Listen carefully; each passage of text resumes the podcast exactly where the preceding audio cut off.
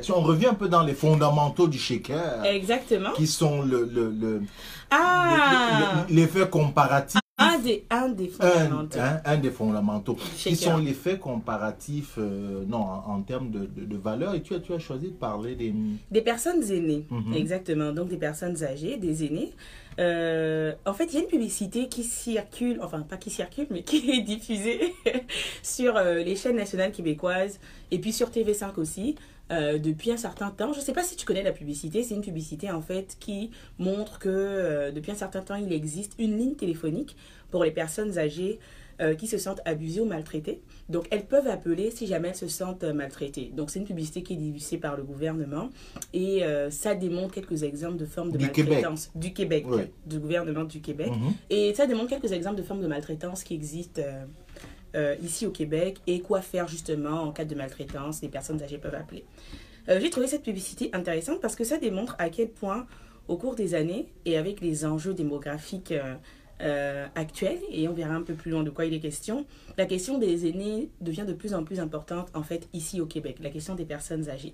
Donc j'ai trouvé intéressant de faire effectivement une analyse comparative entre la perception qu'on a des personnes âgées euh, dans la plupart des pays en Afrique subsaharienne et ici au Québec. Tout à fait. Tout à fait. Alors, et pour ce faire, il faudrait déjà commencer par dire que puisqu'on parle de perception et d'analyse comparative en fonction des sociétés, c'est important de souligner d'emblée que la culture est reconnue en fait comme un facteur d'influence sur les attitudes qu'on peut développer vis-à-vis des personnes aînées. Mm. Ça veut dire que selon euh, la société de laquelle on est issu, on va avoir, on peut avoir, on a d'emblée des attitudes différentes euh, envers des personnes âgées.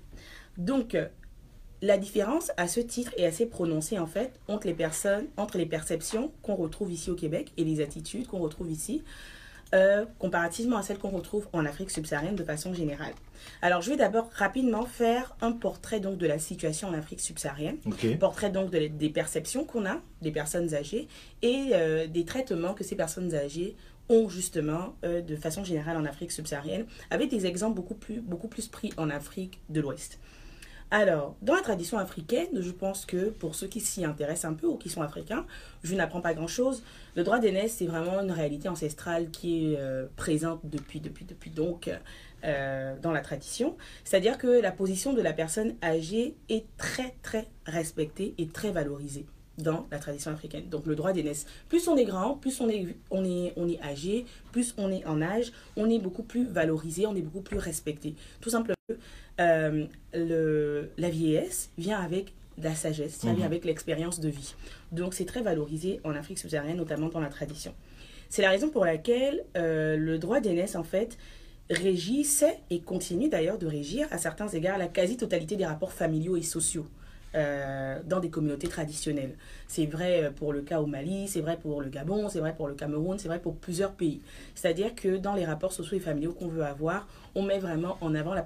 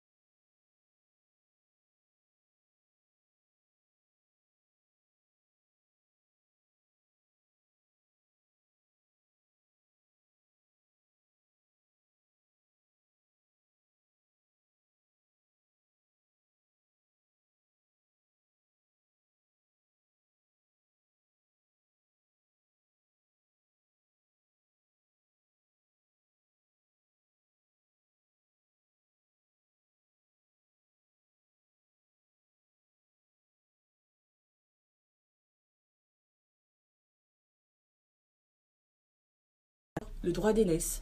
Donc, plus on est vieux, plus on est considéré comme l'aîné, ou plus on est vieille, plus on est considéré comme l'aîné, plus on aura une responsabilité plus grande. Alors, ceci étant dit, maintenant qu'on a un peu cette perception qui est euh, très répandue en Afrique subsaharienne, quelles sont donc les caractéristiques qu'on retrouve dans les politiques publiques qui sont mises en place pour les personnes aînées euh, dans nos pays en Afrique subsaharienne?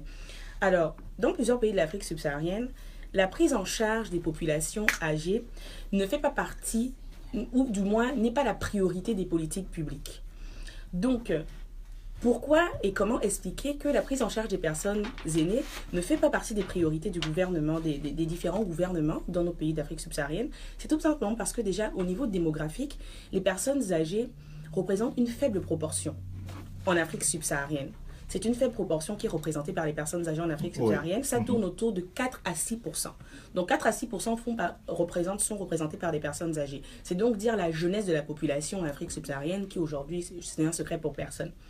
Au-delà de ça, ce qui explique que la prise en charge des personnes âgées n'est pas une priorité dans nos politiques publiques de façon générale en Afrique subsaharienne, c'est aussi le fait que la plupart des personnes âgées qu'on retrouve euh, ne, sont pas, ne présentent pas une incapacité fonctionnelle. Il n'y a, pas beaucoup de personnes âgées qui présentent une incapacité fonctionnelle.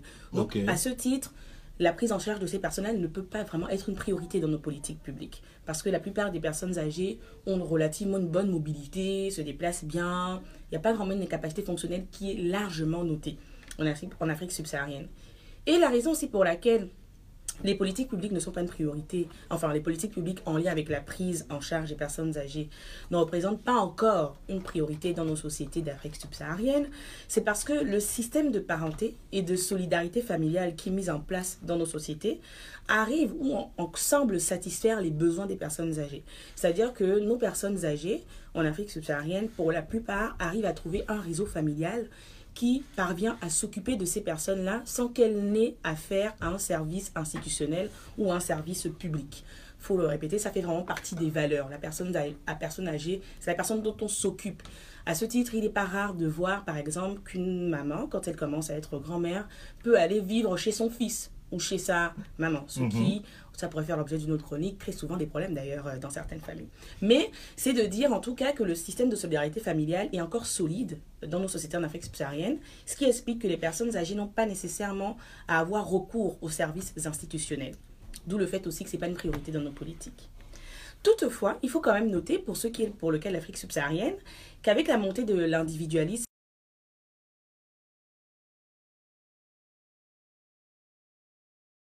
Ça se voit. Exactement. Ça se voit.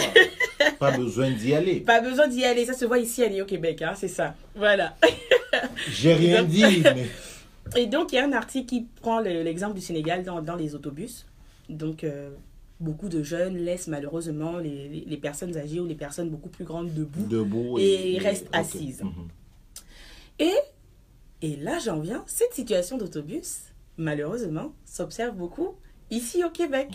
Ce qui me permet donc de faire la transition et de revenir à l'analyse comparative au Québec. Ça, c'est pour le cas de l'Afrique subsaharienne. Mais qu'en est-il de la situation ici au Québec? Comment sont perçues les personnes âgées? Comment sont-elles traitées hein, comparativement justement à ce qui vient d'être décrit?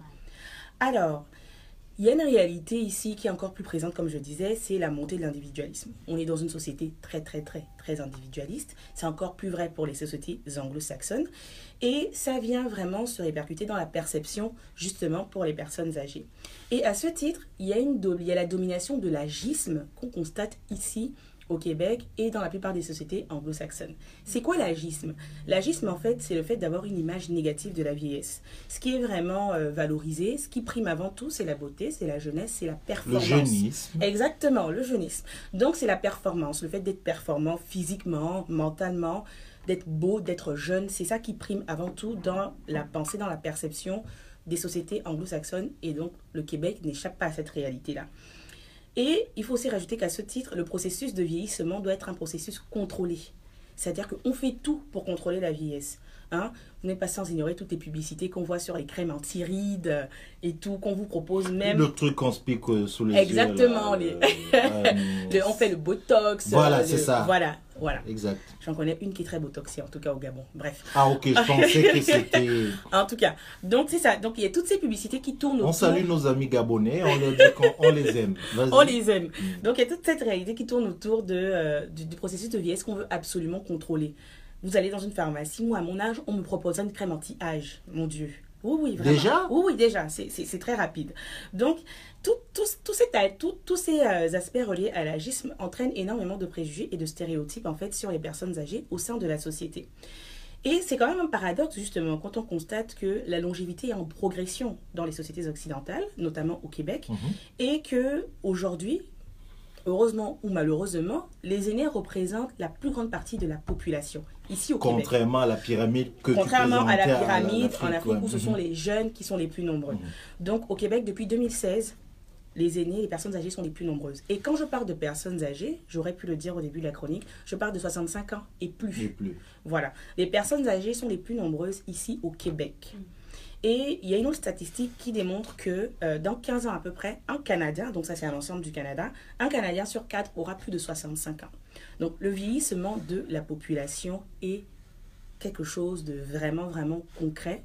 Vous comprendrez donc les lois de l'immigration. hein. Ça pourrait faire aussi l'objet d'un autre- d'une autre chronique. Bref, donc c'est vraiment de dire à quel point la population québécoise est vieillissante. Alors, Justement, malgré ça, les stéréotypes et les préjugés continuent, malheureusement, liés à la perception. Et il faut dire que ça entraîne un traitement très peu favorable justement à l'égard des personnes âgées. Et on relève notamment de l'isolement social chez ces personnes-là. Donc l'isolement social, c'est le fait d'avoir très peu de contacts ou des contacts de faible qualité avec l'ensemble de la société, d'avoir un réseau très faible, d'avoir une position vulnérable et d'être en fait exclu socialement d'une certaine façon. Ces personnes âgées aussi euh, sont, euh, comme je disais,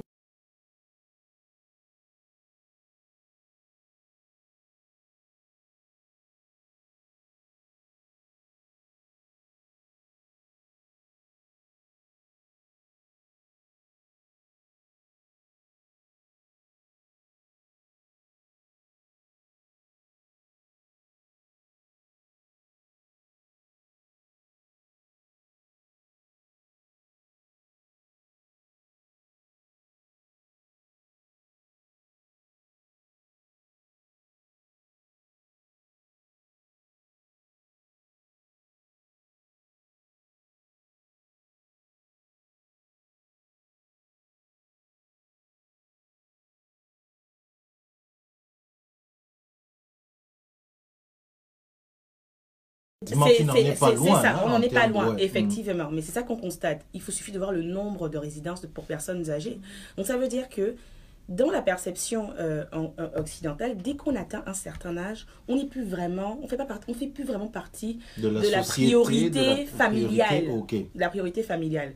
On- on- Il y a une sorte d'exclusion au réseau familial qui se- qui s'inscrit.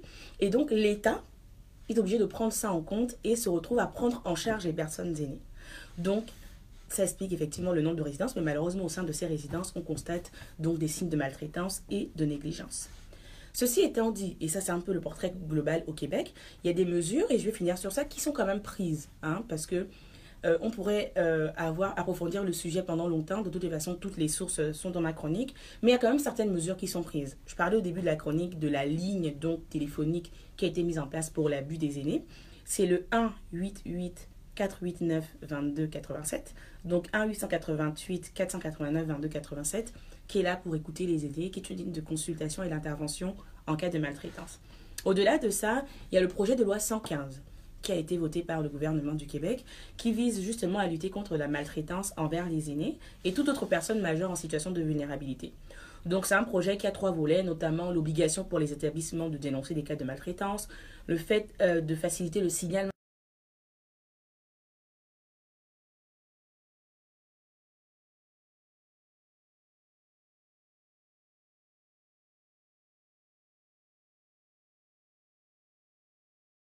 sont prises justement pour euh, contrer la problématique. Je suis tombée aussi sur une réflexion très intéressante, une réflexion qui met en avant le fait de est-ce que c'est possible pour les personnes âgées d'éviter de tomber en résidence euh, sur, euh, de résidence pour personnes âgées de façon systématique? Donc ce sont des pistes intéressantes qui en tout cas démontrent que les perceptions sont bel et bien différentes euh, d'un côté à un autre, donc en Afrique subsaharienne versus le Québec, et que une chose aussi à mettre en place, c'est la sensibilisation en fait au niveau des valeurs qui en fait découlent de l'individualisme qu'on a dans la société québécoise. Mhm.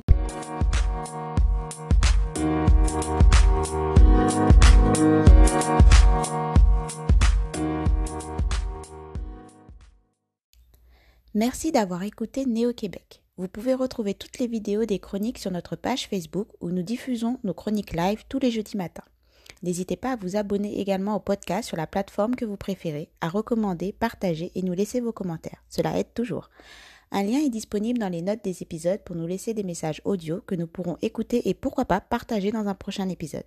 Et pour conclure, on vous laisse avec une citation de Haute Lord. Lorsque nous parlons, nous craignons que nos mots ne seront pas entendus ou accueillis, mais quand nous sommes silencieux, nous craignons toujours. Il est donc préférable de prendre la parole.